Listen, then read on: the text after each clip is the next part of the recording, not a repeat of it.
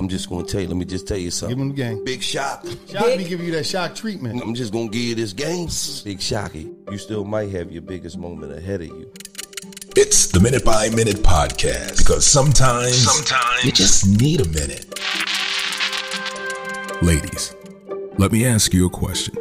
And I want you to be totally honest.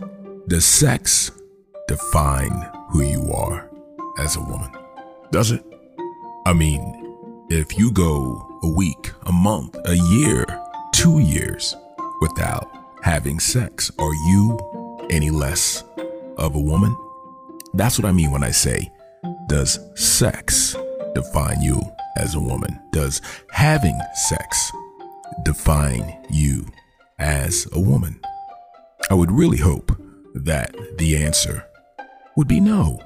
But for the most part, for you to consider having sex with a man, he has to demonstrate to you that he is solid between the ears. You know, he has to have a certain reliable mental capacity.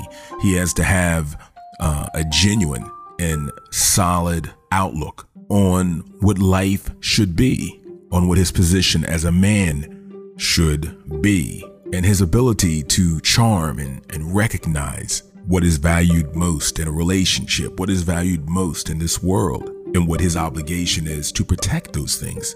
Those are things that define us as men. So that begs the question, why, in order to get sex from you, something that doesn't define you as a woman, do I have to give you exactly what defines me as a man? Keep buzzing.